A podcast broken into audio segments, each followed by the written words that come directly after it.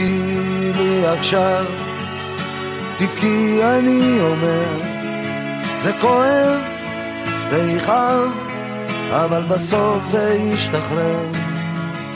תבכי במקומי, אני כבר לא יכול לבכות. אני תפקידי לנגב לך את הדמעות. זה כואב, זה יכאב, אבל בסוף זה ישתחרר, ואולי ייגמר מבחינת העונה של מכבי תל אביב.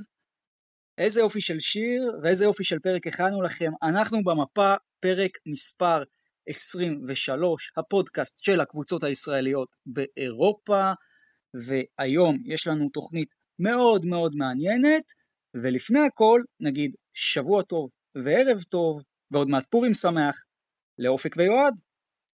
שבוע מצוין, אה, יפה שאתה ככה עוקץ אותנו קצת עם המשחק במונקו, עם השיר הידוע והמוכר לכולם, אה, אבל אה, כבר הספקנו לשכוח מזה, שוכחים מהכל, השבוע חוזר ה-BCL, היורו-קאפ, הולך להיות שמח.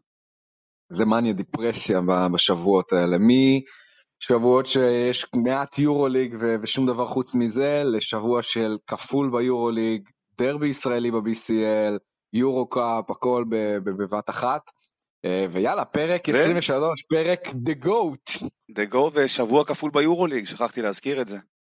כן, זה מה שאמרתי. אז כן. באמת אה, מלא מלא כדורסל. יאללה, בוא נתחיל. כן, וכל זה בשעה אחת של אוטוסטרדה, בשעה בעצם הכי מהירה באירופה. מה יהיה לנו בפרק? קודם כל אנחנו נתחיל לדבר על מה שהיה לנו בסקר המאוד מפתיע של ג'ורדן מקריי מול קולסון, מול רנדולף, מול קריס ג'ונסון, אתם מופתעים מהתוצאות אני חושב, אגב גם אני, נדבר על זה וגם נשאל, מי הסנטר הכי טוב של הישראליות באירופה? הנקינס, אונוואקו, ג'ונסון איבו. אז נדבר על זה בהתחלה, ואז נתכונן להפועל ירושלים מול הפועל חולון בליגת האלופות, משחק מאוד קריטי לשתי הקבוצות לגבי המשך העונה, משם נעבור להפועל תל אביב, שתצא למשחק מאוד חשוב במונטנגרו, ניצחון יקרב אותה למקומות 1-2, הפסד יכול לסבך אותה, אולי גם מקום רביעי-חמישי, ובחלק השני של התוכנית, מכבי תל אביב שמפסידה למונקו ומתכוננת לשבוע טורקי כפול, יורוליג מאוד מעניין היה השבוע, ניתן גם הימורוליג, נעשה איזה אולי הדרן קטן עם נבחרת ישראל, אבל זאת התוכנית שלנו להיום, ואנחנו כרגיל נתחיל עם הכותרות. יועד, אתה ראשון. אה, כן, אז הכותרת שלי היא כמובן ההחתמה המפלצתית בעיניי של פנרבכצ'ה, טיילר דורסי אה, מגיע אה, בחוזה לשנתיים וחצי, תוספת באמת אדירה לפנרבכצ'ה. אני חושב שאם במכבי היו שמועות שהוא לא כל כך אהב את השיתוף פעולה עם סקוטי ווילבקין, אני חושב שבפנרבכצ'ה זה יכול לעבוד הרבה יותר טוב, זה יהפוך אותם לקבוצה הרבה יותר קטלנית, כי תשמע, בסוף אין מה לעשות, כשאתה מוסיף כזה קלעי ברמה כזאת לקבוצה שלך, זה מהווה עוד איום, אני רק חושב, אתה יודע, בתיאוריה, שהם יכולים לעלות לך עם uh, טריו, עם סקוטי ווילבקין, טיילר דורסי ומרקו גודוריץ', אני באמת שואל את עצמי, כאילו, מי, מי עוצר דבר כזה? Uh, ואני חושב, אם עד עכשיו חשבתי שפנרבכט ששייכת לדרג, אתה יודע, של ה-4-5 כזה, עם ההחתמה הזאת והחזרה של ביאליצה, למרות שהרבה אומרים שהוא די גמר את הסוס, אבל אין מה לעשות, את מה שיש לו אי אפשר לקחת ממנו, את הניסיון, את, ה, את הוותק. אני חושב שפנרבכט שעכשיו משתייכת כבר uh, לדרג של אולימפיאקוס, ריאל מדריד, ברצלונה, uh, ואני מסמן אותה כבנקר פיינל פור, uh, ובאמת כל הכבוד לפנרבכט על ההחתמה הזאת, שאפו. הערה קטנה לגבי, אה, לגבי ההחתמה של דורסי, צריך לזכור שאיטודי סימן אותו ב, ביוון בקיץ ביורו בסקט והוא פרח שם, היה לגמרי העוגן ליד, אה, ליד האנטטקומבוז אה, וזה שילוב שיכול להיות מאוד מעניין. הכותרת שלי להשבוע זה איך אפשר שלא, בטח אחרי שאנחנו מקליטים את הפרק הזה אחרי ניצחון אדיר של הפועל ירושלים על הפועל תל אביב בדרייבין, הפועל ירושלים כושר מפלצתי, היא סופרת ניצחון תשיעי רצוף, להוציא רגע את ההפסד של דיז'ון, לא נורא, אה, ניצחון תשיעי רצוף, וחייבים להגיד, מול שלושת הגדולות של הכדורסל הישראלי, היא במאזן של 6-3, כלומר ג'יקיץ' ממש עלה על איזושהי שיטה לקחת את כל הקבוצות שהן כביכול עם האוריינטציה היותר התקפית, ופשוט לחסל אותן לגורמים, להוריד, אותו, להוריד את, את כל הקבוצות האלה לקצב שלו ולשלוט במשחק. ממש ה giant slayer, והם מרשימים אותי בטירוף, וזה כל כך כיף גם שזה מפתיע כל פעם מחדש, וזה סופר מרענן. איזה יופי הפועל ירושלים. גם אותי הפועל ירושלים מאוד מרשימה, ואני מאוד מבסוט ממה שהיא עושה. שוב, ניצחון גם שביעי ברציפות, תשעה מעשרה האחרונים, והפועל ירושלים באמת כרגע נראה טוב מאוד. אני לא רוצה להתחיל לצאת בהצהרות, הקבוצה עם הכושר הכי טוב בליגה וזה, אבל uh, אני חושב שהתוצאות מדברות בעד עצמן. הכותרת שלי היא לגבי מכבי תל אביב דווקא, ואני פשוט שואל, איפה משחק ההתקפה של מכבי תל אביב? אני שואל את זה פה כל פרק, אבל משבוע לשבוע התזה שלי לא רק מקבלת חותמת מהמציאות, אלא המציאות פשוט עוד מעצימה את זה.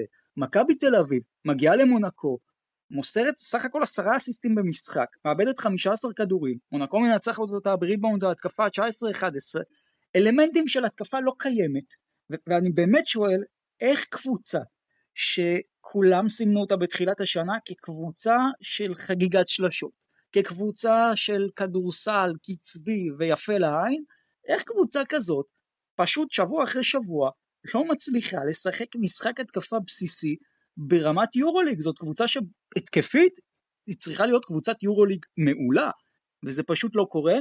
אז זה השאלה שלי, לאן הולכת ההתקפה של מכבי תל אביב, אנחנו עוד נדבר על זה בהמשך, ומפה בואו נעבור באמת לסקר המאוד מעניין שהיה לנו בשבוע האחרון. שאלנו את המאזינים שלנו, מקריי, קולסון, רנדולף, אולי קריס ג'ונסון, מי יותר טוב, ואני חושב ששלושתנו הסכמנו על זה שבונזי קולסון ייקח בסקר, ככה לפחות חשבנו, אני חשבתי שמקריי שחקן יותר טוב, אבל לא האמנתי שהוא ייקח בסקר, והנה, הסתבר שדעת הקהל אומרת שג'ורדן מקריי הוא השחקן הכי טוב, 58% לא פחות הולכים איתו, רק 26% עם בונזי גולסון, 9% עם ליוואי רנדולף ו-6% עם קריס ג'ונסון. אתם מופתעים מהתוצאות? קודם כל לא, אמ, כי כל אוהד של קבוצה יגיד משהו אחר, אבל תראה, בגדול, אה, אני לא מופתע שזה התוצאות, אה, כי אתה יודע, בסוף אלה שחקנים שונים, בסגנונות אה, שונים, כל אחד נותן לקבוצה משהו אחר, כל אחד משחק גם בעצמו בסגנון אחר, זה לא משנה הקבוצה שהוא משחק בה.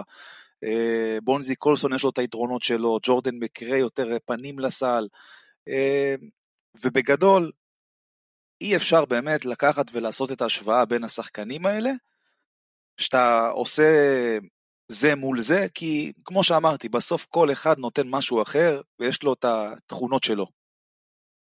וואלה, האמת אני מופתע, לא בהכרח מתוצאות הסקר, כן? זה לא ממש הפתעה גמורה ש, שג'ורדן מקריי, לדעת רבים, הוא, ה, הוא השלוש הכי טוב בארץ. אבל מה שאני כן מופתע, וגם אמרתי את זה אה, בפרק הקודם כשדיברנו במבוא ל, ל, לסקר הזה, זה העניין הזה שבאמת תחושה שזה יהיה סקר לא אובייקטיבי, כלומר, סביר מאוד להניח שבונזי קולסון יהיה, יהיה הזוכה בסקר הזה, בגלל שאין מה לעשות מבחינה מספרית, אה, הקהל של מכבי תל אביב הוא כנראה הגדול ביותר, ודווקא בגלל זה אני מופתע שג'ורדן מקריי אה, לקח, וזה דווקא מראה לי ומתקן אותי, כי יכול להיות שהקהל קהל הכדורסל אה, הישראלי ובין היתר גם העוקבים שלנו יכול להיות אובייקטיבי כלומר, באמת, אני רוצה להאמין שעוד פעם, לא ירדתי לרזולוציות של לבדוק אה, פרופילים של מי שהצביע לג'ורדן מקרי, אבל אני בטוח שאם נעשה את זה, לא נגלה שזה 95% אוהדי הפועל אה, תל אביב, אלא כן, באמת מעריכים אותו ובאמת מאמינים שהוא, ה... שהוא השלוש הטוב בישראל. כן, ואני חושב, אני הסברתי תוכנית קודמת, הוא לדעתי השחקן הכי מגוון, צריך רק לומר, היום הוא הגיע למשחק מול הפועל ירושלים, סיים אותו עם 4 נקודות ו-0 מדד, כי ההגנה של הפועל ירושלים באמת פשוט הגנה מדהימה. לא בכל יום נתקעים, לא, לא בכל יום נתקלים uh, בהגנה של אלכסנדר ג'יקיץ', אדוני. או, לא ראינו דבר כזה בנוף הישראלי. בוא'נה, אני מנסה להיזכר בקבוצה, אני זוכר קבוצות התקפה גדולות, אבל קבוצות הגנה גדולות, אני לא זוכר אפילו להגיד בעשור האחרון ברמה הזאת. אני זוכר, בעשור, לא את חיפה 2016, אם אתם זוכרים, היא לא התקרבה. לא, לא, זה, זה לא מתקרב לרמה הזאת, אני לא כן. זוכר כן. הגנה ברמה כזאת מקבוצה ישראלית בכל שנותיי כאוהד כדורסל. זהו, ושרק השופטים ייתנו לזה לעבוד. עד עכשיו יש מדי פעם תלונות, אבל שייתנו למשחק לזרום, ירימו את הרמה שלהם לרמת השריקות ביורוליג, ו- וזאת הסיבולת שמוכנים uh, לקבל מבחינת פיזיות, וייתנו להפועל ירושלים לשמור, כי זה תענוג לעיניים. יפה. אז היום אנחנו רוצים לשאול אתכם המאזינים בעצם, מי הסנטר? עכשיו אנחנו עוברים לעמדת הסנטר הכי טוב של הקבוצות הישראליות באירופה, ניתן פה קצת טיעונים ואחרי זה גם אולי נכריע בינינו. אז יש לנו בהפועל ירושלים את זאק הנקינס, שהוא הסנטר המוביל, במכבי תל אביב יש את ג'וש ניבו, בהפועל חולון כמובן את מרווין ג'ונס, ובהפועל תל אביב אנחנו כסנטר המוביל שמים את שיניאנו אונואקו, אז מה אתם אומרים? מי הכי טוב? אני חושב שזאק הנקינס, אחרי הכל, כי תראה, בכדורסל של היום, מה שזאק הנקינס נותן לך, זה המצרך הכי מבוקש. הוא נותן לך אורך משולב בניידות, אה, יכולת הרתעה בצבע, אה, יכולת חסימה, אה, משנה זריקות. אתה יודע, גארד שחודר לטבעת ורואה את זאק הנקינס, חושב פעמיים אם לזרוק מעליו או לא, ועד שמישהו מחליט לזרוק, בסוף הוא מקבל בלוק מעליב. ומעבר לכך, הסיומת שלו בצבע זה באמת ברמה מאוד גבוהה, אה, ואני בהחלט חושב שאם לא הפציעות הקשות שהוא עבר בקריירה, אני חושב שהוא היה משחק כבר במקום קצת יותר בכיר מהפועל ירושלים. אה, אני, עולה, אני פה עם זאק הנקינס, חד משמעית. ותודה לריין פנון על, ה, על, ה, על הדבר כן, הזה. בדיוק. תראו, אני באמת לא יודע, אני מנסה להשוות בין שני הסקרים, איזה יופי זה שכל שחקן משמונה, שמונה השמות שאנחנו מנינו פה בשני הסקרים, שונים בתכלית אחד מהשני, זה מראה כמה גיוון יש בליגה וכמה אה, סנטר באותה עמדה יכול להיות מצוין ב, ב, בדרכים שלו. קצת קשה לי להגיד, אומר לכם את האמת, גם בגלל השוני שלהם. אני מניח שנסכים שזאק הנקינס הוא ללא ספק היעיל ביותר מה, מהארבעה. אני רוצה להגיד, אולי, אולי זה דווקא דנלאפ, ודא, לא, לא, לא הרבה יסכימו אותי, אבל אני חושב שמרווין ג'ונס הוא המוכשר ביותר מבין הארבעה. אני חושב שיש לו upside גבוה מאוד, אמנם הוא כבר בן 29 ולא לא ילדון, אבל אם באמת הוא יכול לעשות את ה step-up הזה ליורוליג בעונה הבאה, אני חושב שיש לו ceiling ובאמת תקרה מאוד גבוהה, אפילו יותר מה, מהשלושה האחרים. ניבו יש לו את השטאנץ שלו, אונואקו הוא לא, לא, לא צריך לדבר גם עליו ועל אה, כמה הוא דומיננטי. אבל אם עכשיו אני רוצה להחתים שחקן ואני רוצה לזכות בתארים, אני חושב שאני אלך גם עם, עם פן היעילות ואני גם אלך אה, עם זאק הנקינס. אופק, תגיד, אתה, אתה רואה השנה משהו מניבו חוץ מלקפוץ? כי אני לא. תראה, אני כן חושב שניבו אה, עושה דברים שאין המון שחקנים, תחזיק חוזק, בעולם שיודעים לעשות. כלומר, סוג כזה של מוטציה כמו ג'וש ניבו, זה שייך באמת... מה זה? כמו לקבל את הגג הזה משגב. עזוב משגב, כבר, כבר הוא שמונה, שמונה שחקנים הכניסו אותו לפוסטר אה, של הצד השני, לא של הדנק, אלא של, ה, של הבלוק, אה, הוא חייב לפתור את העניין הזה. אני, אני חייב להגיד שג'וש ניבו השנה, אני לא, אני לא אוהב את מה שאני רואה ממנו. הוא יותר שמה, מדי חד גוני. יכול להיות שזה גם חלק מהקבוצה שהוא לא מתאים לסיטואציה ולא לא, לא באמת משחקים עליו יותר מדי. ו... עוזרים לו לבוא יותר לידי ביטוי, אה, אבל בגדול ממה שאני רואה ממנו השנה אני לא, אני לא, אני לא מתלהב כל כך. תראה, אני רוצה להגיד שג'וש ניבו כרגע נמצא ברול שלא לא, לא תואם ל, ליכולות שלו, הוא כרגע הגבוה המוביל של מכבי תל אביב, ובוא רגע נפרוס את כל 18 אה, הקבוצות אה, ביורוליג, סביר להניח שהעמדה 5 של, של מכבי תל אביב היא מהחלשות ב, ב, באירופה. היא הכי חלשה. אני מנסה לחשוב, היא הכי חלשה ביורוליג לדעתי, חד משמעית. לא בטוח הכי חלשה, אבל בוא נגיד שללא ספק בחלק המאוד תחתון של, של הטבלה הזאת. אבל אני כן מנסה לחשוב מה היה קורה אם ג'וש ניבו היה כינור שני לאיזשהו סנטר דומיננטי, עושה את השטאנץ שלו. לא, ברור כן, שזה היה הרבה יותר טוב, ברור שזה היה הרבה יותר טוב, אבל בגדול ג'וש ניבו, מה, מה אתה מצפה שאתה מחתים שחקן כמו ניבו? הגנתית קודם כל, מה אתה מצפה לקבל ממנו? אתה מצפה לקבל ממנו הרתעה בצבע עם האתלטיות, יכולת חסימה, שינוי זריקות, זה משהו שאני לא רואה ממנו השנה. כן, צריך להגיד שאני לא יודע אם זה משהו שכבר אפשר לשנות עם ניסיון יותר ביורוליג, אבל אין מה לעשות, וידענו את זה על ג'וש ניבו עוד מהקדנציה באילת. בוא נגיד ששכל זה לא הצד החזק שלו, אה, וזה כרגע מה שמונע כן. ממנו להפוך. לחתיכת כוכב יורוליג.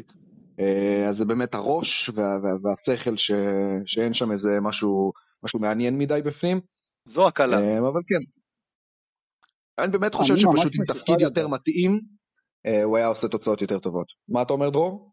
אני ממש משוחד בשאלה הזאת, כי אני פשוט כל כך אוהב את זאק הנקינס. כל כך אוהב את השחקן הזה, באמת. בצדק. זה... כאוהד הפועל ירושלים, אני לא זוכר שהיה לנו סנטר כזה, וחוויתי לא מעט סנטרים, כולל אה, מריו אוסטין הגדול, ואמר אסטודמאייר שהיה מדהים, אבל אה, באמת כל כך יעיל ופרחוסקי, אבל בסוף זאק הנקינס זה באמת שחקן שאני פינטזתי שיהיה אצלנו עוד שהוא היה בראשון ותפר אותנו. אז ברור שאני הולך איתו בסקר הזה, אני באמת חושב קודם כל כמה דברים. הוא גם, כמו שאמרתם, הכי יעיל, יש לו אחוזים של כמעט 75-80 אחוז לשתי נקודות ב-BCL, זה דבר מטורף, וגם הוא באמת יכול, אני לא זוכר בהרבה קבוצות באירופה בשנים האחרונות שראינו סנטר שממש סוחב את הקבוצה על הגב, אולי טווארס במדריד, אבל זה באמת הברומטר המרכזי של הפועל ירושלים השנה, צריך לומר, גם במשחק. מול הפועל תל אביב שהיה לפני זמן קצר, הוא מסיים עם 17 נקודות, 13 ריבאונדים, הוא בעצם מי שמוביל את הקבוצה הזאת, 32 מדד. פעולות שקטות שלא תמיד שמים לב אליהם, אבל הוא פשוט כל כך יעיל, אז ברור שאני הולך איתו, אבל אני כן אומר לגבי האחרים. קודם כל, אונואקו לדעתי הוא מאוד underrated. הרבה אוהבים לטנף עליו בגלל ההתנהגות והד קייס וכל הדברים האלה, אבל בסוף לאונואקו יש יכולות וראינו אותם שנה שעברה שלדעתי גם מת- מתאימות ליורוליג, יכול להיות שהאופי לא, וזה אולי מה שקצת תוקע אותו, אבל אה, יש לו יכולות מאוד מאוד מרשימות, הוא גם הכי מגוון, וניבו אני כן יכול למצוא לו אגב יתרון, הוא, הוא הכי אתלט מבין כל השחקנים ש, שהזכרנו פה לדעתי. אה, אם אתה רוצה להעיף אה, על היופ, ג'וש ניבו זה האיש.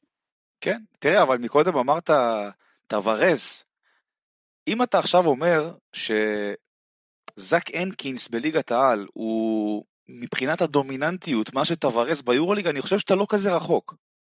לגמרי, מאוד אוהב את ההשוואה, מאוד אה, מאוד אוהב. זה משהו שבאמת, כמו שאמרת דרור, לא רואים כמעט בכדורסל המודרני.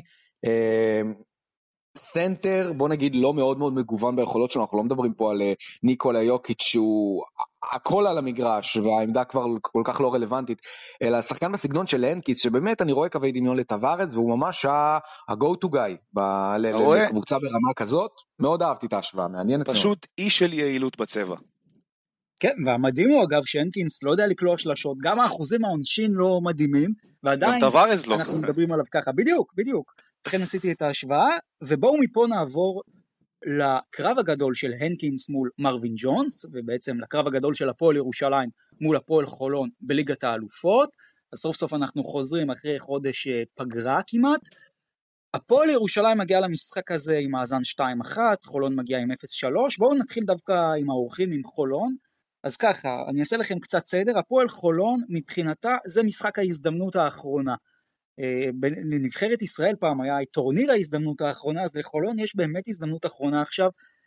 אם חולון לא תנצח את כל שלושת המשחקים שלה, קודם כל נתחיל מזה, היא לא עולה בוודאות. אז חולון כדי לעלות, בהתחלה must, חייבת לנצח את שלושת המשחקים. אבל, גם זה לא בהכרח הולך להספיק. לא בהכרח הולך להספיק. אני אומר לכם יותר מזה, גם אם חולון תנצח כל קבוצה ביותר מההפרש שהיא הפסידה, יכול להיות תרחיש מסוים שהפועל חולון לא עולה. אם הפועל חולון תנצח את כל שלושת המשחקים שלה, יש שתי אופציות לאיך ייראה הבית. אופציה אחת זה שקבוצה אחת תהיה עם 4-2, שתי קבוצות עם 3-3 שחולון אחת מהן וקבוצה אחת עם 2-4 שלילי. בסיטואציה הזאת חולון תצטרך הפרש פנימי טוב יותר מהקבוצה שנמצאת במאזן 3-3, אבל גם הבית הזה יכול להגיע למצב שכל הבית הוא 3-3 ואז זה הולך על הפרשי סלים וחולון בסיטואציה מסוימת גם אם היא תנצח אפילו את כל הקבוצות בהפרש יותר גבוה ממה שהיא הפסידה, יכולה לא לעלות. אני לא אעלה פה את הצופים בדיוק בתרחיש המדויק, אבל זה לא כזה תרחיש מופרך אם זה קורה, ולכן גם חולון צריכה עכשיו להתחיל לעבוד על ההפרשים שלה. וזה דבר שמבחינת חולון היא חייבת, חייבת להתעורר, אז חולון מבחינתה במשחק הזה צריכה ניצחון, וגם בהפרש, זה לא מספיק, זה לא עניין של היא הפסידה בשתיים או לא, זה עניין שגם יכול להיות פה מאזנים פנימיים. זה מבחינת חולון, מבחינת הפועל ירושלים המצב הוא מטעה מאוד, כי הפועל ירושלים, אמנם המשחק הזה צריך לומר, הוא לא המשחק הכי חשוב שלה כרגע, כי שני המשחקים בצרפת יהיו הרבה יותר קריטיים. אם הפועל ירושלים אגב מנצחת את שני המשחקים בצרפת, לא משנה מה היא עושה מול חולון, היא בשלב הבא, אבל הפועל ירושלים גם רוצה מקום ראשון, אף אחד לא רוצה לפגוש לא את מלאגה ולא את תנריף שכנראה יסיימו ראשונות אה, בלי ביתיות, אז הפועל ירושלים, אם היא תנצח את חולון, היא עדיין תהיה חייבת עוד ניצחון אחד לפחות בצרפת, אלא אם כן יהיה פה איזה תרחיש מאוד מאוד קיצוני, שסטרסבורג בעצם תפסיד אה, לדיז'ון לצורך העניין, ותפסיד אה, גם, אה, או תנצח את חולון, ואיכשהו היא תהיה באותו מאזן של 3-3 עם הפועל ירושלים, ותפסיד, ובעצם תנצח את הפועל ירושלים רק בהפרש אחד. בעייתי מאוד, הפועל ירושלים חייבת את הניצחון הזה בצרפת, והיא גם חייבת את הניצחון הזה על חולון, כי כמו שאמרנו, אם הפועל ירושלים תפסיד להפועל חולון, כל הבית בחזרה מתמרכז, והפועל ירושלים מאוד יכול להיות שתמצא את עצמה בסיטואציה שאפילו ניצחון אחד בצרפת לא יספיק, אז הפועל ירושלים חייבת לנצח את זה. איך אתם מבחינתכם אה, רואים את המשחק הזה? תראה, הולך להיות קודם כל משחק חם זה בטוח, על דבר אחד כולם מסכימים וזאת גם עובדה. אם הפועל חולון מפסידה את זה, היא הולכת הביתה וזה נגמר באופן רשמי. אה, אני חושב שהפועל חולון אה, צריכה קצת לחשוב אחרת אה, לקראת המשחק הזה. אה, היא צריכה לחשוב איך היא מקבלת תרומה יותר איכותית מהישראלים שלה, פחות לחשוב על איך מביאים את רגלנד שיהיה בשיאו, וכל הדברים שאתה יודע, צפויים די מראש. אני חושב ששון דוסון צריך להיות קודם כל אחד הברגים המש... המשמעותיים לקראת המשחק הזה, ואני גם חושב שאם שון דוסון יהיה שם, אז הפועל חולון תהיה במצב יותר טוב. אה, בואו לא נשכח, גם יושב בראש לשחקנים של חולון אה, הטרחה, אם אפשר לקרוא לזה ככה, שהם קיבלו שם אה, לפני שבועיים, הולך להיות משחק מאוד מעניין. כן, זה מעניין, אני חושב שזה ממש מקצוע לדעת איך להגיע למשחקים עם, עם החרב על הצוואר. כי... כן, תשאל את ג'יקיץ', הוא, מי, מי אם לא הוא יודע את זה הכי טוב. בדיוק, אז אני, אני לא יודע, אני, אתה מסתכל על הפועל חולון של העונה האחרונה, ואתה קצת חסר ביטחון באיך אתה רואה את הדברים לקראת המשחק, אה, המשחק בארנה. כי זו קבוצה שאנחנו יודעים שלא חזקה מאוד בפן המנטלי, צריך לראות איך היא באמת מגיעה למשחק על החיים, אה, והאם אה, נראה דברים חדשים. עוד פעם, אם, הפועל חולון תשחק לידיים של הפועל ירושלים, ונראה בערך משחק מראה למה שראינו בטוטו לפני כמה שבועות, זה ייגמר רע. זה ייגמר רע בטח בארנה. יצטרכו להישלף פה, להישלף פה אה, אה, ארנבים ושפנים אה, ולהראות, גיא גודס יצטרך להראות דברים אחרים ולנסות דברים אחרים כי אם אנחנו נלך לשבלונה זה, זה, יגמ, זה יגמור את העונה של, של הפועל חולון. לדעתי קודם כל הפועל ירושלים, אם לקראת המשחק מול חולון, אפילו שמנו אותה כאנדרדוג, אז פה היא פייבוריטית ברורה. בטח עם הכושר שהיא נמצאת ועם הכושר שחולון נמצאת.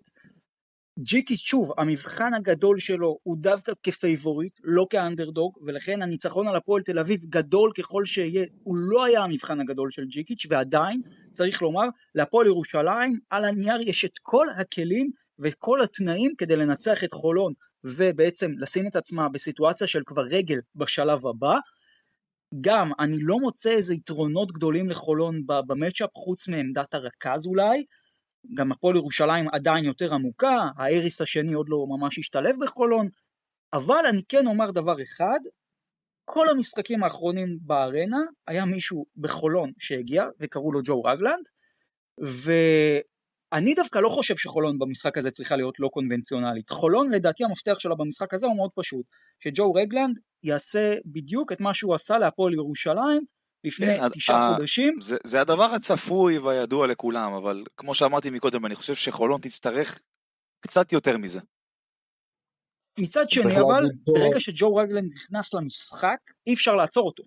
לא משנה הגנה, כלומר זה, זה משבש את כל המשחק. ירושלים okay. אוקיי. כן הצליחה לעצור את רגלן כי הוא לא נכנס למשחק.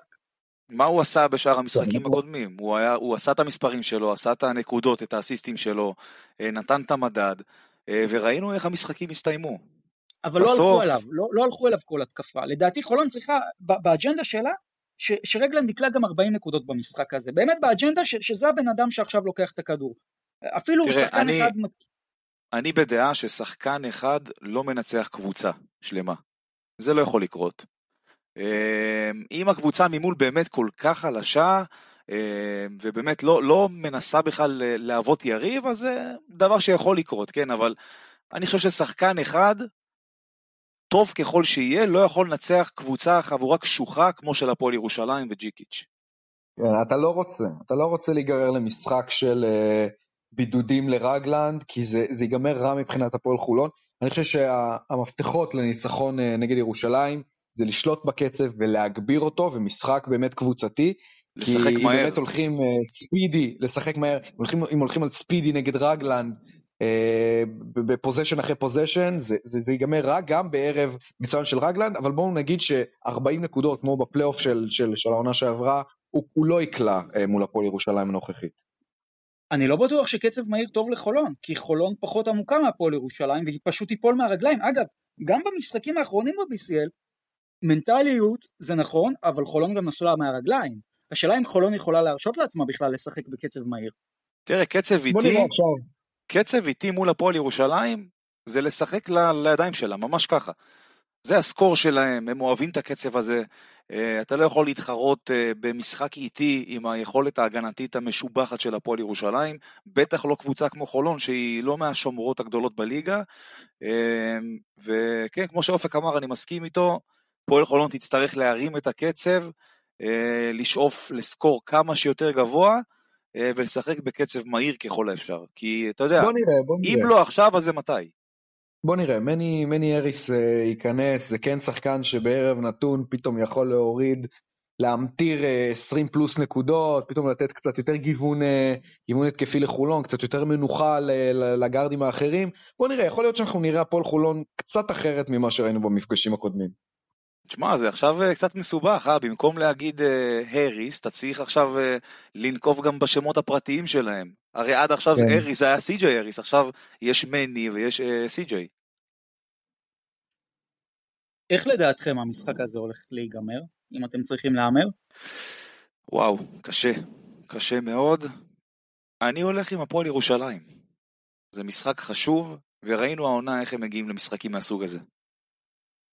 כאילו כל, ה, כל החצים מפנים על זה שזה ילך להפועל ירושלים, בגלל כל הדברים שמנינו עד כה. כן, ולמרות, שבה, בבטן? ו- ו- ולמרות שגם במשחקים האחרונים, חולון הפסידה פעמיים להפועל ירושלים, ועדיין יש תחושה שזה יקרה גם בפעם השלישית.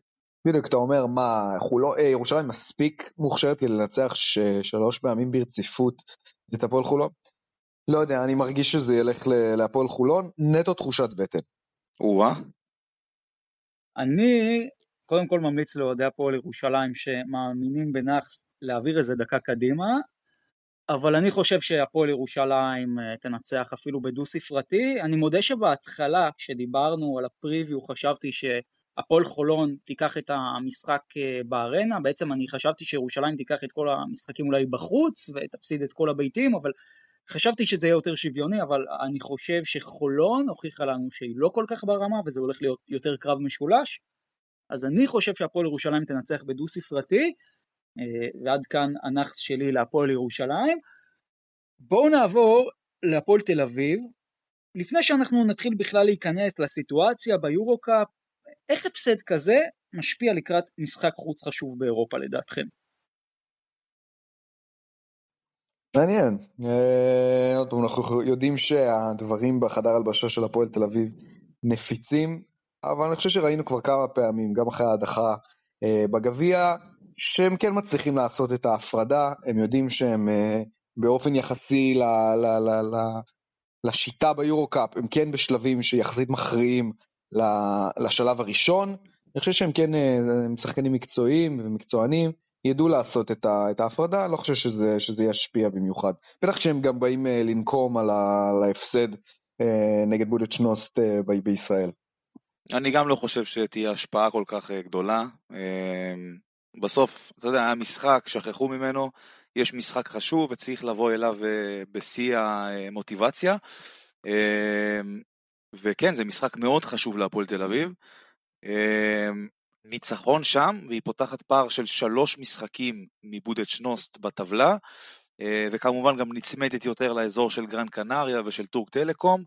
אה, אגב, ניצחון במעל שש הפרש, אה, ייתן להם פער של שלוש וחצי משחקים, כי הם הפסידו בדרייבין בשש הפרש, והפועל תל אביב, בניגוד להיום, למה שראינו ממקריי, תצטרך אותו בשביל לקחת שם את המשחק, תצטרך לשמור חזק בהגנה, אה, ולתת באמת משחק, אה, אני לא אגיד לך קרוב למושלם, אבל היא תצטרך משחק באמת איכותי בשביל לקחת שם.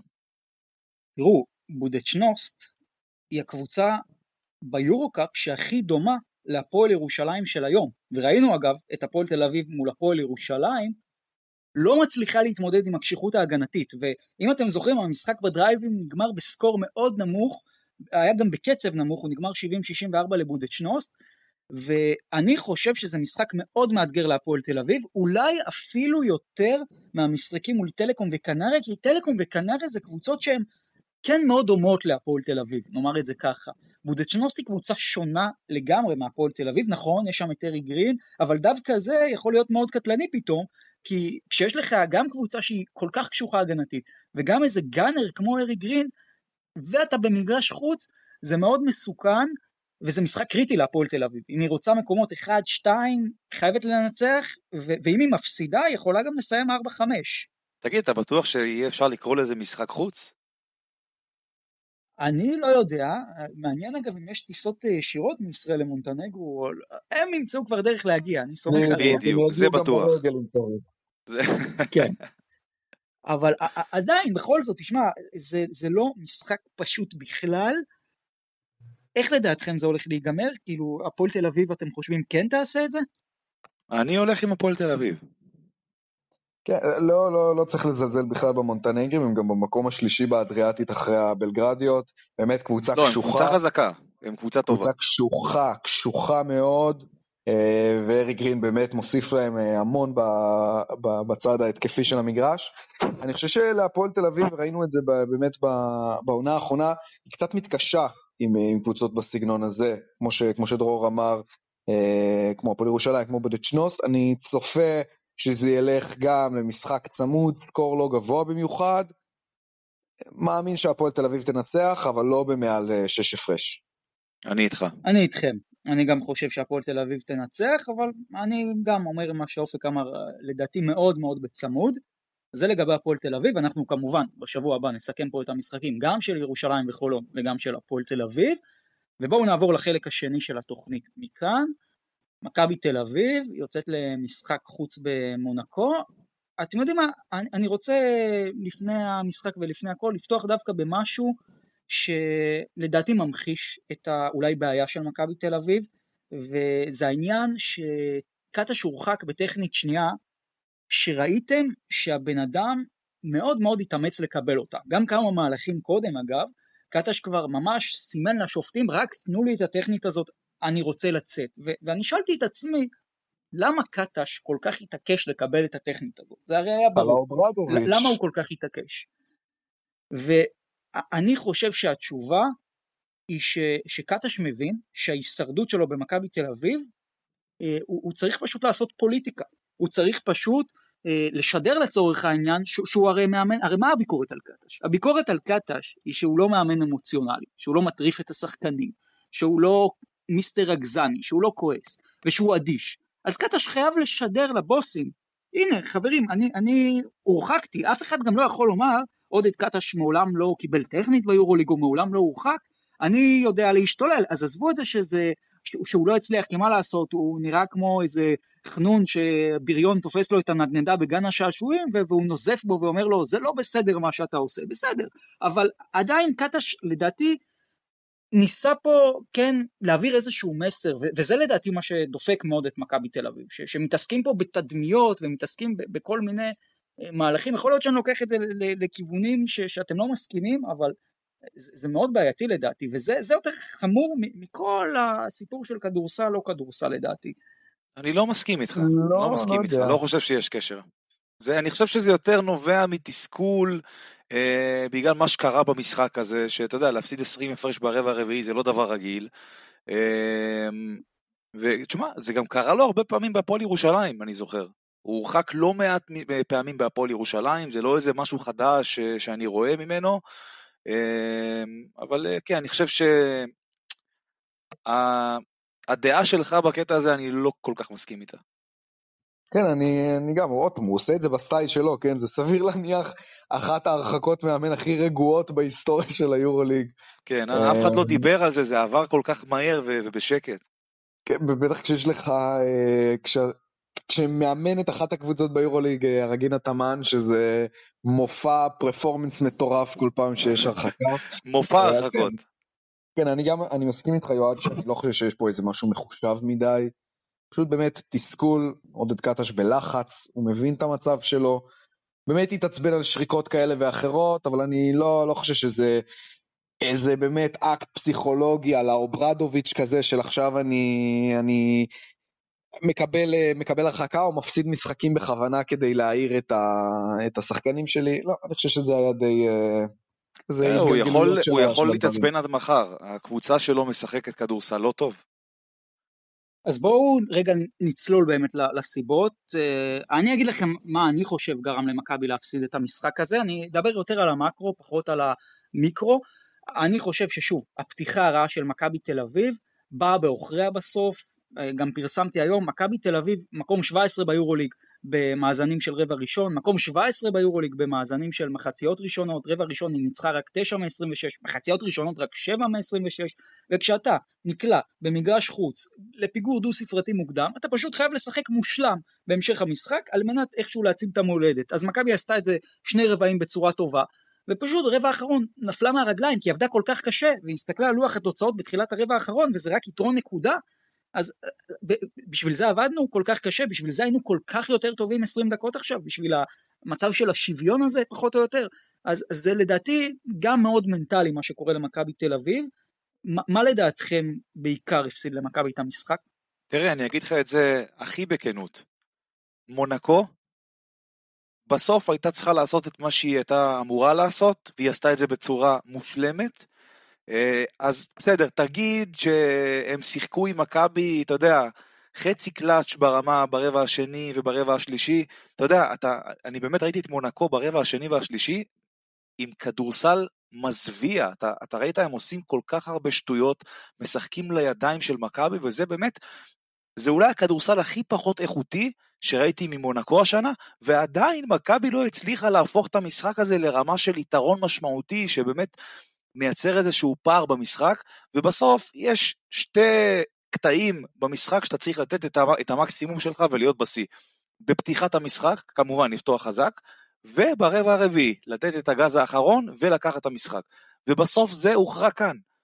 ברבע הראשון מונקו פתחה בסערה, אה, עם אה, באמת מטווח של אה, סלים, כל זריקה נכנסה, הם, הם לחצו את מכבי, מכבי פתחה עם ארבעה עיבודים ברציפות אני חושב.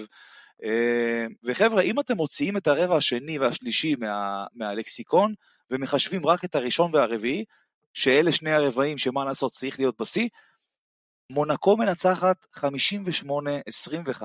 ב-33 הפרש, ולכן אני חושב שבאמת האשליה הזאת שמכבי הייתה במשחק, מכבי לא באמת הייתה שם.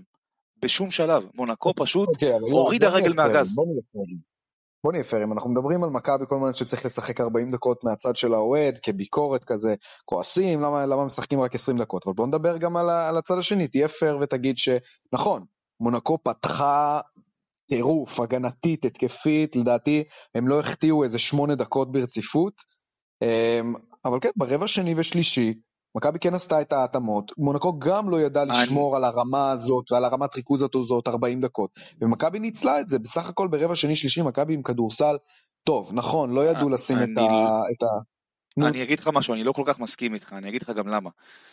מונקו, ברבע השני והשלישי, הציגה כדורסל לא איכותי. אז בסדר, אתה פה נותן את הקרדיט למכבי, שככה היא גרמה לה להיראות, ויותר עשתה את ההתאמות אה, יותר אה, נכונות, וקצת שיפרה את המשחק הגנתי, אני לא כל כך מסכים עם זה, כי בסוף, מונקו היא, היא זאת ששלטה בקצב לאורך כל המשחק, וגם ברבע השני והשלישי, היא הציגה כדורסל כל כך לא איכותי, ומכבי מנגד, אתה יודע, אתה עכשיו דיברת על מכבי שהיא הציגה, היא עשתה התאמות ושיחקה כדורסל טוב. אם מכבי תל אביב, ביכולת שיא שלה ברבע השני והשלישי, כמו שהיא שיחקה, ומונקו ממול משחקת ביכולת אולי הכי חלשה שלה, ועדיין הפערים לא גדולים, וזה, אתה יודע, תמיד נע בין השוויון כזה, יתרון קטן למונקו, נקודה, שתיים למכבי, זה אומר לך לבד הכל.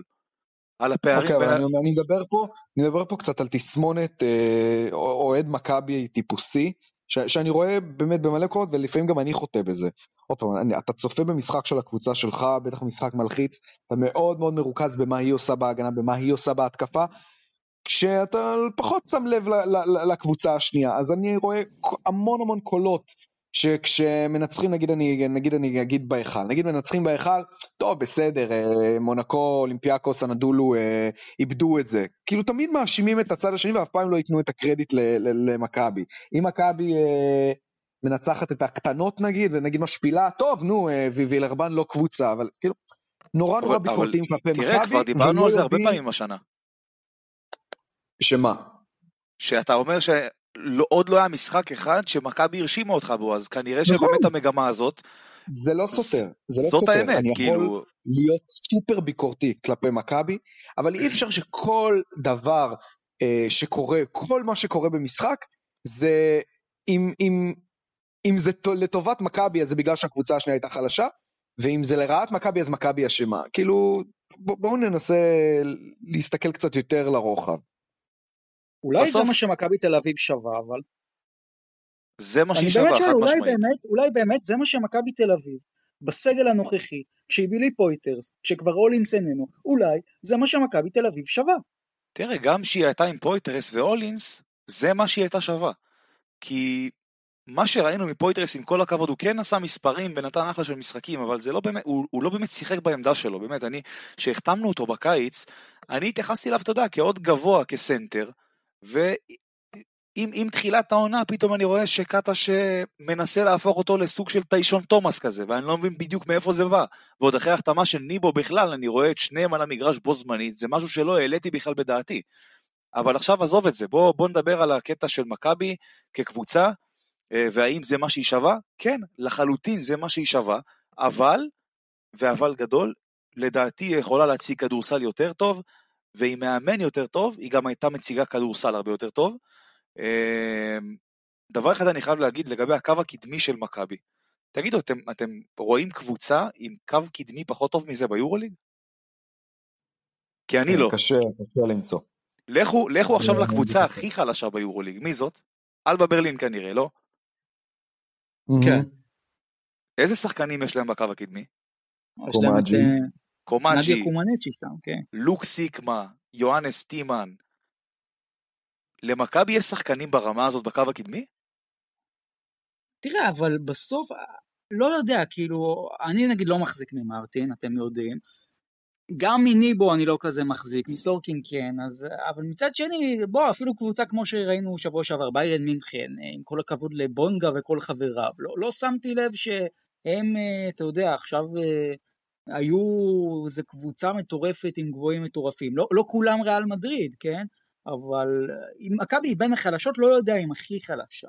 תראה, בסוף, אם, אם, אם אתה אומר לי, עכשיו, לקחת את uh, סולימן בריימו, ג'רל מרטין, ג'וש ניבו, רומן סורקין וג'יי כהן, ולהחליף אותם בלוק סיקמה, בן למרס, uh, קריסט קומאג'י ויואנס טימן, אני מחליף. אני אומר לך אמיתי כאילו. אוקיי, אבל בקו הקדמי של, אה, של ביירן מינכן אתה מחליף? תן לי תזכורת, תבין כאילו, גילספי, אוטלו אנטה, אתה יודע מה? כן. אוקיי, אבל בוא, בוא נחליף תפוזים בתפוזים, כאילו זה שאלבה ברלין היא באמת אה, במקום ה-18 זה לא, זה לא בהכרח אומר, כן, יש לה קו קדמי יותר איכותי באופן יחסי ממכבי תל אביב, אבל כן, הפער בקו, אני אגיד לך, בכוונה לקחתי אותם, הוא מטורף. בכוונה לקחתי אותם כי הם הקבוצה הכי חלשה ביורוליג, אבל אתה יודע, אני באמת ניסיתי גם לפני זה לעבור קבוצה קבוצה, אני לא רואה קבוצה עם קו קדמי פחות טוב ממה שיש למכבי. כן, כבר אמרתי את זה גם בתחילת הפרק, מכבי כנראה בטופ שלוש השלילי, אמ, לא הייתי אומר הכי גרועה, אבל כן, היא, היא, היא, היא שם, באופן כללי התרומה כרגע מהגבוהים של מכבי היא עלובה, אבל אני הרבה באמת מאשים את, אה, את שיטת המשחק של, של עודד קטש. אה, המון מהדברים שאנחנו רואים עכשיו, צפינו אותם גם בקיץ, כלומר אני זוכר את הדיבור בקיץ העיקרי, סביב, הטענות העיקריות סביב בניית הסגל של מכבי תל אביב בקיץ היה המחסור בכלייה מבחוץ, ומוגבלות של הגבוהים, היה פויטרס וניבו אמרו, אוי הם אותו שחקן, אה, יהיה קל לשמור אותנו, בטח כשאין כלייה מבחוץ, קבוצות פשוט יצופפו את הצבע ולא יהיה משם שום תרומה. אנחנו מגלים שזה פחות או יותר מה שקורה. אה, מכבי מתקשה להגיע לפואנטות התקפיות אה, בתוך הצבע, נסמכת בעיקר על יכולות אישיות ומשחק לרוחב, ומאוד מאוד קשה לנצח, אה, לנצח משחקים ככה, בטח את מונקו, בטח בחוץ. בהחלט, תראה, אני חושב שלמכבי יש בסגל שתיים וחצי סלש שלוש שחקני יורוליג, שבאמת ברמת החמישייה אולי כאילו. לא, אתה מגזים. מה, אני... רק שלושה שחקנים ברמת יורוליג? לא, לא, לא, לא, לא. ברמת החמישייה להוביל קבוצה להישגים במפעל, זה כן. מי, מי אתה חושב? כאילו, לורנזו בראון, וייד בולדווין, דיירן איליארד, אוקיי. ובונזי קולסון אפשר להגיד. אתה כנראה לא תסכים איתי, אבל אה, אני כן. לא, אוקיי, בסדר, כאילו, אני לא מסכים על בונזי, אבל כן, אני מקבל את השלושה הראשונים. כל השאר, תן לי אחד שכן. לא, אני אומר, אתה יודע מה, כשאני חושב על זה, אני כנראה מסכים איתך, אבל זה אולי רק מחזק את הטענה, שאולי גם לאוהדי מכבי תל אביב אין כל כך מה להיות מאוכזבים ממה שקורה למכבי תל אביב, מאזן 13-13, אז נכון, קטש אשם, ובסוף מכבי הייתה צריכה לשחק יותר טוב, אבל בואו נגיד היה פה עכשיו מאמן אחר. האם באמת מכבי עכשיו הייתה בסיטואציה הרבה יותר טובה? לדעתי לא. לדעתי אז אולי 14, אולי 15, אבל לא, לא אמרת כלום, מזה, כי... לא אמרת כלום, זה משמעותי. זה, נכון, זה יכול לעשות ההבדל, הרי כולנו שמנו את מכבי שם באזור של ה-8, 9, 10, אז זה יכול באמת לעשות את ההבדל. עכשיו ברור, אתה אומר, אתה אומר אולי 14, אולי 15, מעבר לעובדה שכנראה עם מאמן אחר יותר טוב, היינו משחקים גם, גם כדורסל יותר טוב, ולקראת המשחקים הקרובים גם היינו לוקחים איזה כמה משחקים שלא חשבנו שניקח, והנה, פתאום אתה בפלייאוף. אבל אתה יודע מה, אני, אני אשאל אותך, האם זה באמת עד כדי כך משמעותי, אם אתה מסיים תשע או עשר, או אם אתה מסיים שמונה וחוטף איזה סוויפ מברצלונה? קודם כל ברמת ההכנסה למועדון, ואתה יודע, כבניית התקציב לעונה הבאה, ברור שכן. אה, מעבר לפן התדמיתי, שזה גם תורם לך, כי אין מה לעשות, ככל שיש לך רצף של הופעות בפלייאוף, ככה אין מה לעשות, אתה נחשב יותר בכיר, וכן, זה משמעותי בלי ספק. כן, אני, אני גם מסכים עם יועד, אני לא הייתי מזלזל ב, בלעשות פלייאוף באופן פורמלי גם אם אחר כך אתה מקבל sweep. ההבדל בין 8 ל-9 הוא לפעמים עצום בראייה לאחור מבחינת אה, נרטיב ותדמית של עונה מסוימת. אה, שנה שעברה פשוט לא כל כך כדוגמה כי הרגישו שהפלייאוף היה לא, לא נקי כל כך אה, והוא הרבה, והוא הרבה בהשפעה של, ה, של הרוסיות. אה, אבל אם מכבי תל אביב עושה פלייאוף השנה, זה יכול לשנות מקצה לקצה את העונה הזאת, ולפעמים גם להשפיע על מה שקורה בארץ ביוני, ולהפך, כלומר, אם היא לא עושה פלייאוף, זה כבר יכול להתגלגל לעוד עונה בלי תואר, אה, עונה שנייה ברציפות ללא תואר, ו- ו- ולך תשבור את הראש בקיץ. דרך אגב, תשמע, אתה דיברת איתי כאילו, מה עדיף, לסיים 9-10 או 8 ולחטוף סוויפ. מאיפה לך שזה יהיה סוויפ? אם זה העניין הקבוצה... אבל, השאלה איך מכבי מגיעה למאני טיים, ו- ופה אגב זה גם מתחבר לי אולי לכל מה שאנחנו מדברים, כי יכול להיות שבאמת מאמן אחר כרגע לא, לא היה עושה משהו הרבה יותר טוב, ויכול להיות שגם קבוצה אחרת עם הרכב שחקנים אחר לא, בתקציב הזה לא הייתה נוצצת, אבל החוכמה הרי ביורוליג הכל כך ארוך הזה, היא להגיע חד בסוף. ו- ומה שמשנה זה אם אתה, אתה יודע, לא אם אתה עושה 7, 8 או 6, אלא אם אתה באמת מסוגל בסוף להרים את הרמה. באמת, כן, בהחלט אני מסכים איתך, וגם לזה התכוונתי. לזה התכוונתי שאמרתי שבאמת אתה לא יכול לדעת אם הקבוצה שתסיים שמונה תעוף בסוויב, כי בסוף קבוצה שהיא קשוחה ויש לה שיטה ויש לה שחקנים איכותיים ו- ו- ו- וטובים, היא יכולה לעשות צרות לכל קבוצה. תראה בעונה שעברה ביירן מינכן גררה את ברצלונה מהמקום הראשון לחמש משחקים. לא, לא, זה לא שזה לא נכון. אפשרי לעשות, אה, לנצח 8-1, זה לא באמת כזה מטורף, אבל בוא נגיד שאם יש קבוצה, אפילו של מכבי תל אביב או ביורוליג, שבטוח תקבל sweep אם היא עושה פלייאוף, זאת מכבי תל אביב, גם בגלל מאזן החוץ המביש שלה, זה בטוח. וגם ב- ב- בעיניי, בגלל הסגנון משחק המאוד מאוד חד-מימדי של עודד קטש, אתה ממש ממש לא רוצה ש, שקבוצה כמו ריאל מדריד, ברצלונה, אולימפיאקוס, עם מערך מאמנים ו scouting ברמה הזאת, אתה ממש לא רוצה שהם יתחילו לפרק לגורמים את השיטה של קטש, כי במשחק, אתה יודע, כשמגיעים לפלייאוף, אתה לא, זה לא כמו עונה סדירה שאתה כזה רואה קצת וידאוים וזה, כן, אתה נכנס. באים, בדיוק, אתה נכנס באים עם אימא של כל שחקן בקבוצה השנייה, תאמין לי. שעודד קטש לא רוצה ש, שמאמן בצד השני ברמת איטודיס, שאראס ו- וברצוקאס יעשה את זה, כי זה ייגמר, מה זה רע?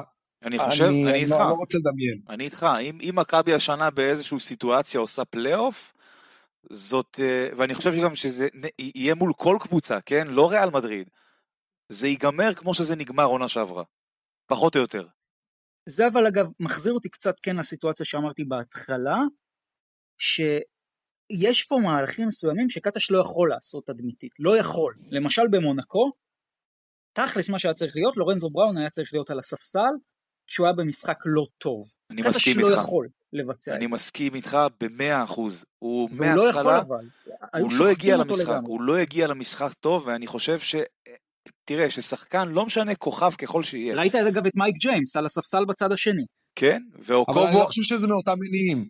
אני לא חושב שזה מאותם מניעים, אני לא חושב שהוא מפחד מלורנזו בראון, לא, לא, לו ממש לא, אה, לא, ממש לא. זאת, לא הייתה הכוונה, זה, אתה יודע, יש את המושג ללכת עם הכוכב שלך באש ובמים. אני לא מסכים עם זה. לא, ב, ב, זה עכשיו, בלי, בלי קשר אם הוא מפחד ממנו או לא, לא הולכים עם שחקן שלא הגיע למשחק. לא משנה איזה שם הוא ו, וכמה גדול הוא, אם שחקן נופל על יום שלא הולך לו כלום, שב על הספסל, תן לאחרים, אולי כן ילך להם. כן, כולנו נקבל את זה, גם אנחנו אוהבים את לורנזו, מבינים שהוא בן אדם, לפעמים יש ימים לא טובים. זה פשוט בעיניי בעיקר שם זרקור רציני על עניין החוסר ביטחון של עודד קטש. זה מזכיר לי גם את קצת מה שקרה בגמר של הגביע, שכשהוא נכנס לפאניקה, אז הוא נאחז בכביכול במניות הבטוחות שלו, גם אם הם לא ביום שהם מניה בטוחה. כאילו, זה קצת מה שאנחנו מדברים על מאמן גדול. מאמן גדול יודע להתאים את עצמו, יש לו מספיק ביטחון, לא ללכת על, על משהו קונבנציונלי, אה, אלא לחשוב מחוץ לקופסה. יכול להיות שבאמת להשבית את, את לורנזו בראון לחלק נכבד מהדקות אה, במשחק הזה, יכול להיות שהיה יוצא מזה, מזה דברים רעים. אני חושב שגם אף אחד לא היה מבקר את, את עודד קטש, אם הוא היה עושה דבר כזה, ואפילו היו משבחים אותו על, ה, על האומץ. לא, לא יודע, לא יודע בכלל לגבי המבקרים. אבל, אבל בואו נתקדם, בואו נתקדם. מכבי שבוע כפול, פנרבכצ'ה אנדולו. זה שבוע שאם סימנו, סימנו אותו עוד הרבה קודם בלוח שנה, אבל עכשיו הוא מקבל משמעות עוד יותר קריטית נוכח מצב הטבלה, כי מכבי פה חייבת ניצחון. בלי ניצחון המצב הולך ונהיה באמת אה, כבר אה, קשה מאוד. אה, בואו נתחיל מהמשחק מול פנר, כלומר ראינו את פנר במחזור האחרון רוקדת מול וירטוס בולוניה, דיישון פייר הגיע סופית לעונה, גודוריץ, סקוטי 5 מ-7 ל-3, אז איך מתמודדים עם הדבר הזה? היתרון היחיד של מכבי שזה משחק בית, אבל חוץ מזה, מה, מה מכבי צריכה לעשות כדי, כדי לנצח? אני אגיד לך את האמת, אני חושב שה... השעה שבה המשחק ישוחק יותר מפחידה אותי מה... מהיריבה. כי מי, מי יבוא בשבע וחצי? מרדימה. מי יבוא בשבע וחצי?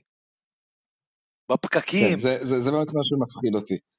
Uh, כי, גם אני רוצה, אני רוצה להתחבר לזה לרמת איך, איך כל אחת מהקבוצות מגיעה למשחק הזה. פנרבכצ'ה מגיעה קבוצה מאוד מאוד שמחה למשחק הזה. זה לא רק התבוסה uh, שהם הנחילו לבולוניה, ביאליצה חזר, ודורסי, דורסי. ופתאום אנחנו רואים את פנרבכצ'ה של תחילת העונה, ופתאום כיפים וצחוקים, וסקוטי נכנס לעניינים. ו- ו- ופייר, ובאמת כאילו הרגשה טובה שם, לעומת זאת מכבי גבייה מהלכת, יום רביעי בשבע וחצי, בבית אבות ברמת גן יש אה, יותר אה, אנרגיות מאשר מה שהולך להיות שם, וזה בעיניי מפתח סופר רציני, כי אם הקהל יבוא רדום, ומכבי תבוא רדומה, ו- ונרבך שתמשיך אפילו טיפה את המצב רוח סיסו ושמחו ש- שהיא באה איתו, לפתוח תהילים בגדול. תראה, אפשר להגיד אה, יד אליהו, קהל וזה, בסוף המשחק הזה תלוי אך ורק בקבוצה אחת. לא, תראה, רק שהקהל לא יבוא באנגובר מפורים, למרות שיכול להיות שעם איך שמכבי תראה אולי כן כדאי שהוא יהיה באנגובר, אבל לגבי, תראה, תראו, לגבי אה, מכבי, אם היא רוצה להפסיד את המשחק הזה, אז היא צריכה פשוט לעשות את כל הדברים שהיא טובה בהם, כי פנרבכצ'ה ב-92% מהמשחקים שלה שהיא מנצחת במחצית הראשונה, היא מנצחת במשחק, אז אם מכבי רוצה להפסיד היא מוזמנת להפסיד במחצית הראשונה, זה די יבטיח את זה.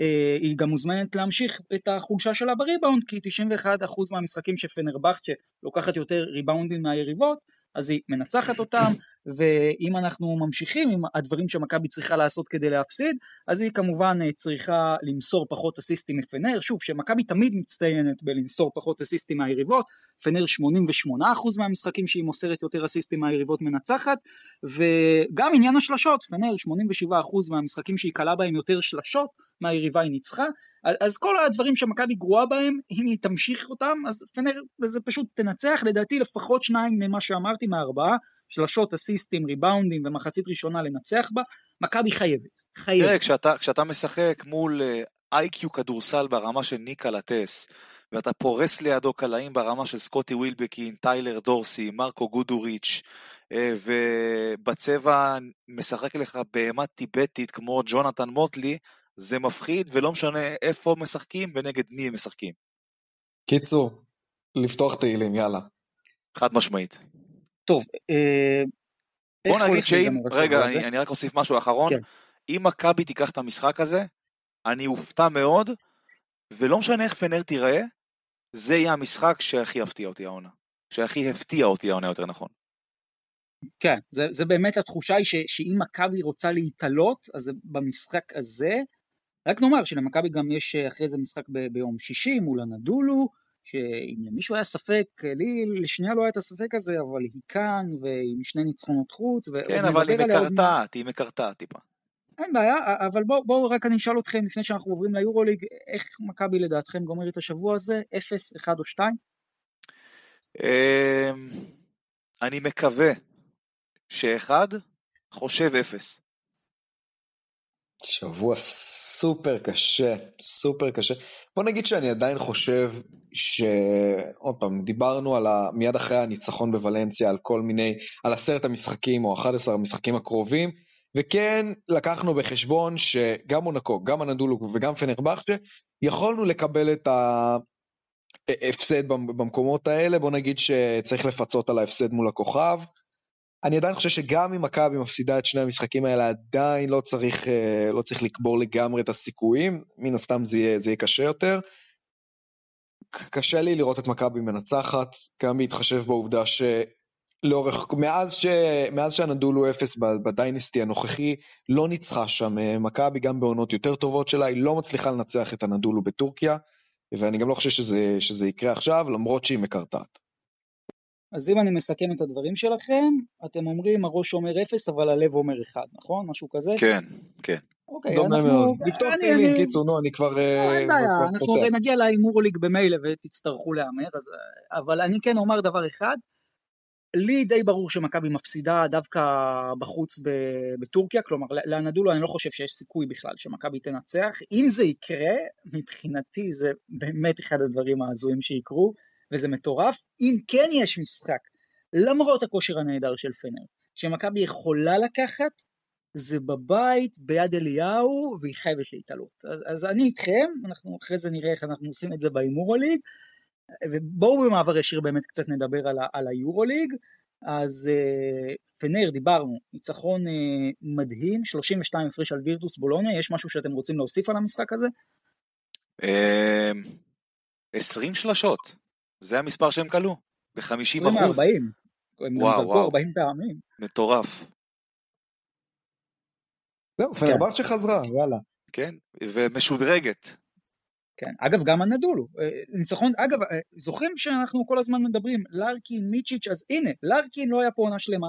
כשמיצ'יץ' הוביל את זה, הנדולו לא הפסיקה להפסיד. והנה, מיצ'יץ' בחוץ, לארקין, לא, שני לא משחקים לא בלעדיו. זה לא מדויק להגיד שהיא חזרה. זה לא מדויק, כי היא עדיין מקרטעת, ואתה לא רואה את המפלצת שראית בשנים האחרונות. לנצח לא, לא, בפאו זה לא יפה, אבל להיות הם קבוצה. חלשה, והם גם, אתה יודע, זה נגמר רק שש הפרש, ופנתנאיקוס הייתה שם לאורך כמעט רוב המשחק, ואין, אתה, אתה לא רואה את, את המחץ הזה שראית מהם בשנים האחרונות, גם עם לארקין, גם בלעדיו, וגם עם מיסיץ' וגם בלעדיו. לא פשוט אבל לנצח בוואקה. רוב הקבוצות העונה שהגיעו לוואקה הפסידו. אני לא חושב ככה. אני אומר לך, תבדוק את זה, שזה שווה בדיקה. אני אבדוק את זה תוך, אני חושב שהמאזן הוא 6-5 אם אני לא טועה, אבל בוא, אני כבר אסתכל, אבל שוב, בסוף, הנדולו כן עושה קולות של חזרה לדעתי. אגב, עוד קבוצה, ושוב, זה קצת בעייתי לומר את זה, כי תראו, את, אתם יודעים על מי אני רוצה לדבר, אני פשוט, בואו נעשה דבר כזה, אנחנו לא מזכירים את השם, כי פשוט כל פעם שהזכרנו פה את השם ודיברנו עליה במפורש, אז היא לא הפסיקה להפסיד, אבל בסוף היא נותנת 21 בראש לאולימפיאקוס, ניצחון רביעי ברציפות, הקבוצה שאין להזכיר את שמה, אז. נפרגן לא נזכיר את השם, שהיא לא תפסיד, אבל לא, אם תאמר את השם היא תפסיד מחזור הבא, אתה יודע את זה הרי. אוקיי, זה אז לא פשוט נורא. מה שקורה פה עונה שלמה. לפני המשחק מול מכבי, מצידי הכותרת של הפרק תהיה מילאנו. והנה, אמרת את השם ונגמר, היא. מפסידה. נגמר. אגב, אתה צודק. לגבי פנטינאיקוס, 6-7 שלילי בבית. אמרתי לך. אוקיי, מה אה, אתם רוצים לדבר על הקבוצה מארץ המגף? תראה, אחרי הכל, too late. too late, חברים. תראה, למרות שסיכוי- תיאורטית קיים. יכולים להיות ת- בפנים. תאורטית קיים, כן, אבל מעשי אני לא רואה את זה קורה, זה נמוך מאוד. וואי, זה יהיה סיפור ספורט אגדי. כאילו, אנחנו מדהים. נזכור את זה הרבה שנים, את, ה... את הטירוף הזה, אם זה יקרה. כן, קשה לי לראות את זה קורה גם ב- בעיקר ב... כמו שהטבלה נראית עכשיו, כל כך, כל כך צפוף שם, והיא צריכה לכפר מבחינת הפרשים על כל כך הרבה משחקים זבלה שהיה לה בתחילת העונה, שבוא נגיד שזה יהיה מאוד מאוד לא פשוט. אבל ניצחון אדיר מול אולימפיאקוס. היה לנו גם, קודם כל את המשחק של פרטיזן בלגרד, זה- הוא היה על חלק מהמשחק של מכבי, לא יודע אם יצא לכם להסתכל, אבל פרטיזן עשתה שם רבע שלישי של 35-9 על הרל בברלין. וואו, וואו. כן, ואגב, פרטיזן ומכבי קבוצות די דומות, צריך לומר, ו- והנה מהמם. דוגמה לקבוצה שמשחקת את הכדורסל שלה. פרטיזן משחקת התקפי, משחקת מהר, לא אכפת לה כמה היא סופגת, שוב, ברור שאכפת, אבל היא, היא הולכת לחוזקות שלה יותר ממכבי, וזה כבר שווה ניצחון אחד יותר בטבלה, בסיטואציה מאוד משמעותית, ולא יודע, תזכיר פרטיזן, לי רק אה, מי מאמן אותה? בסדר, אני, לכן מבחינתי אחת מהסוסים השחורים. תראה, אה. פרטיזן, פרטיזן הראתה גרף התקדמות לאורך העונה, ככל שהמשחקים אה, עברו והתקדמו, מכבי תל אביב לא, פשוט וקל. בדיוק. פרטיזן ו- הייתה קבוצת, כזה קצת כמו מכבי, קבוצת חוץ מזעזעת, קבוצת בית מצוינת, הסתמכה מאוד התקפית, קבוצה זבלה הגנתית, והצליחה להפוך את זה, הצליחה פתאום לגנוב משחקים קשים בחוץ. בדיוק את מה שמכבי הייתה מתפללת שהייתה יכולה לעשות, ופשוט לא עושה, ועוד בערך חודש, חודש וחצי, כש, כשתיגמר העונה הסדירה, נוכל להסתכל בדיוק על הדמיון בין שתי הקבוצות האלה של מה היה יכול להיות אילו, ו- ונאכל את הלב. מה, נסגור גם את הקטע עם בסקוניה, שאלופה בחוסר יציבות, אבל 39 הפרש זה מרשים מאוד. איזה טרח, אה? זה, זה לא בומבה ראשונה של העונה, אגב. גם על מכבי נכון. עשתה, כן. והנה עוד קבוצה, שאתה יודע, אפשר להגיד על הנייר, הביאה שחקנים לא כאלה מוכחים, הרבה בכלל לא, כולנו יותר. שמנו אותה האחרונה כמעט. לא יודע אם אחרונה, אבל אתה יודע, שחקנים ממש לא מוכחים, רובם מהג'ילי גם, שחקנים שבאמת, זאת העונה הראשונה שלהם ביורוליג, אה, והם אה, באמת מרשימים בלא מעט משחקים השנה,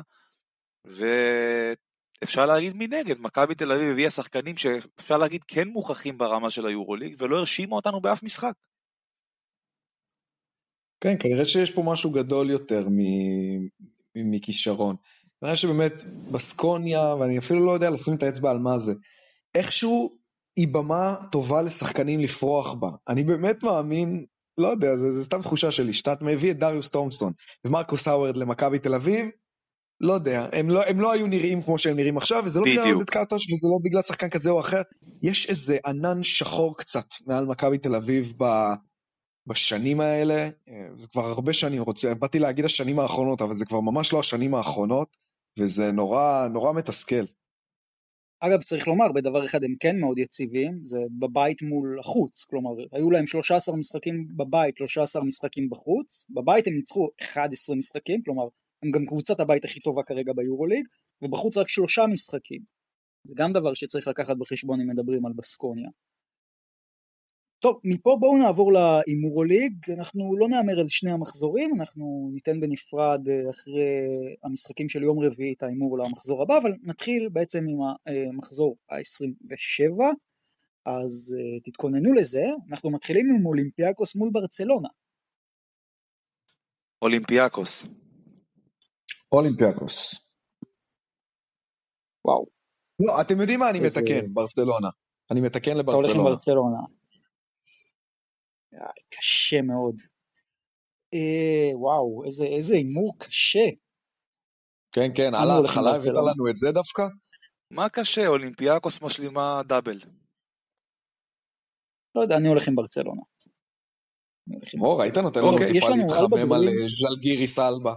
כן, לא, זה, זה הסדר של המשחקים, מה אני אעשה? אבל יש לנו גם אלבה ברלין מול ז'לגיריס. תודה אני רבה. אפתיע אתכם, אלבה לא יכולת ברלין. להתחיל עם זה? מה? מה, אלבה ברלין. אלבה? ברלין, מה ששמעתם. לא, לא שמעתי פשוט. כן? לא יודע, מה, ז'לגיריס עד אתה כדי כך בהתרסקות מטורפת? מעניין. לא יודע, אני אני הולך עם עם... ז'לגיריס. אה, שניכם עם אני. למרות שזה. משחק- למרות שזה משחק בברלין, ושתי הקבוצות ממש הפוכות בקטע הזה, ז'לגיריס מן הסתם חלשה מאוד בחוץ, אה, ואלבה ברלין דווקא כן אה, לפעמים דופקת תצוגות כאלה מפתיעות בבית. מה- מה- אני לא אני לא וואי, מבין על מה אתם מדברים. אבל, זה זה משחק מאסט של ז'לגיריס, אם היא מפסידה אותו היא מחוץ למאבק. אוקיי, גם בשבוע שעבר זה? היה משחק מאסט של הכוכב האדום בסרביה. נו, ומה קרה? בסדר, אני בונה על ז'לגיריס, אוקיי. אבל אה, נלך איתם הפעם. אוקיי, אה, קרב טוב, אני הולך עם שאני... אלבה, אני הולך עם אלבה. רגע, אז מה, מה הסיכום? יועד עם אלבה, אופק אתה עם ז'לגיריס או אלבה? אלבה, לא, אלבה, אלבה, אלבה. יש לי. הצתה מאוחרת היום. וואו וואו. טוב, אז אני היחיד עם קובנה. אה, טוב, עכשיו אה, קרב שתי קבוצות שאני מאוד אוהב, שתי הסוסים השחורים שלי, אחת כרגע בתמונה של ה top 8, אחת לא, וירטוס בולוניה, פרטיזן בלגרד.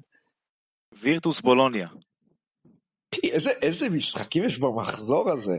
וואי, כן, זה מה? must see. אמ, וירטוס בולוניה. גם אני עם הקבוצה הביתית, וירטוס בולוניה, אני לא באמת יכול שני מחזורים לא להמר עליהם. Uh, ולנסיה, מילאנו. וואו, אמ, מילאנו. וולדמורט. טוב, גם אני מילאנו, גם אני מילאנו. ריאל מדריד בסקוניה, ריאל מדריד. ריאל מדריד. כן, זה די קל, כי זה בבית של מדריד, אז גם אני מדריד. ביירן מינכן וילרבן, ביירן מינכן. יאללה, אני אפתיע, אלך עם וילרבן. או-אה. וואו. אני, אני לא יודע, אני כאילו רוצה ללכת עם וילרבן, אבל זה כבר יותר מדי קבוצות חוץ. אבל אני אלך עם וילרבן, כי, כי ביירן גם ככה גמורה, אז אני הולך איתה. מכבי תל אביב פנר, פנר. לצערי, פנר. וואו. מה, אני ממש אאמר הפוך מכם היום? לא, לא, אתה לא עושה את זה, תאמין לי. לא, לא חבל לי. על הסטטיסטיקה שלך, דרור. תשמע, אני, אני מוביל יחד עם יועד הטבלה, אבל זה צמוד. שבע וחצי אומרים לך, זה אין אנרגיות בשלב יש כזה ביום. משחקים שלא לוקחים בהם סיכון. אתם, תראו, שכנעתם אותי, אני אלך עם פנרבכצ'י, אבל אני, אני לא, לא בטוח לגבי זה. לא אוקיי. בטוח בכלל לגבי זה. אוקיי. צריך לבדוק את? המאזנים של מכבי ביום רביעי, זה אפילו לא יום שלישי, יום שלישי עוד איכשהו יש בו אווירה חגיגית. יום רביעי, איזה יום מסריח, יום- מה זה בין יום- לבין? כן, כן, זה יום תקוע כזה, כאילו. מה זה יום תקוע? אתה באווירה של כאילו חצי סופש, אתה יוצא מההיכל, אתה מדמיין שמחר, טוב, יום שישי, זה... לא, מחר עבודה. כן. של תאריך. גם שבע וחצי שם מגעילה, איכס. חד משמעית. הכוכב האדום הנדולו. הכוכב האדום. לא מאמין לך, מה? תאמין, הכוכב האדום. מה יועד, מוריד חבל על הזמן. מה זה, מה זה? הימורים חבל על הזמן היום, הכוכב. אני הולך, אני כן, אני בשיא היום. כן. אם הייתי שם מכבי בכלל זה היה שיא. טוב, טוב, יהיה מעניין, יהיה מעניין אה, לבדוק אותנו אחר כך. נלך עם הנדולו. גם אני, הנדולו אפס, די ברור לדעתי. מונקו פנטינאיקוס, מונקו. מונקו. כן, גם אני מונקו. טוב, וזהו, זה היה הפרק ה-23 שלנו, אנחנו נהיה פה גם בשבוע הבא עם הפרק ה-24. נסכם את השבוע הכפול של מכבי, אני מקווה בשבילכם שלא נסכם כבר את העונה של מכבי, אבל uh, בוודאי שנסכם את השבוע הזה, נסכם את הקרב של ירושלים וחולון ב-BCL, עם מבט קדימה גם לשני המשחקים שיישארו להם, גם הפועל תל אביב, נדבר עליה שהיא ממש כבר בישורת האחרונה, וזהו, ככה רק אה, לקראת סיום, נבחרת ישראל, איך אתם אה, מסכמים את הקמפיין? אה, טעם מתוק בסוף, נקווה שזה יימשך ככה גם בקמפיין הבא. וואלה, אני מבסוט מנועם יעקב. איזה שחקן, באיזה גיל. כן, האחרון שעשה דברים כאלה. אתה מבין שזה שחקן בקליבר של ים הדר ודני אבדיה? יותר, יותר, הוא יהיה יותר, לא, לא מדני, אבל מים ומתמיר, ולדעתי יותר. כן, הוא עושה דברים יותר גדולים ממה שתמיר עשה בגיל 18. אה, כל הכבוד לו, שאפו, באמת, אין לי מה להגיד. זהו, אני כמובן אזמין את המאזינים להצטרף גם לקבוצת הוואטסאפ שלנו, הלינק אה, כמובן בתיאור הפרק, וגם מוזמנים להשתתף בסקרים ובכל הפעילויות שלנו, ונאחל לכם שבוע קסום, מלא בכדורסל, סוף סוף יש פה אה, שבוע עם פשוט ארבעה משחקים שכל אחד מהם יותר מעניין מהשני, ואנחנו ניפגש פה עוד שבוע ונראה מה, מה קרה ומה היה. שבוע מצוין יאללה, חברים, בשורות. טובות. בשורות טובות, אי אפשר לחכות. ביי ביי חברים.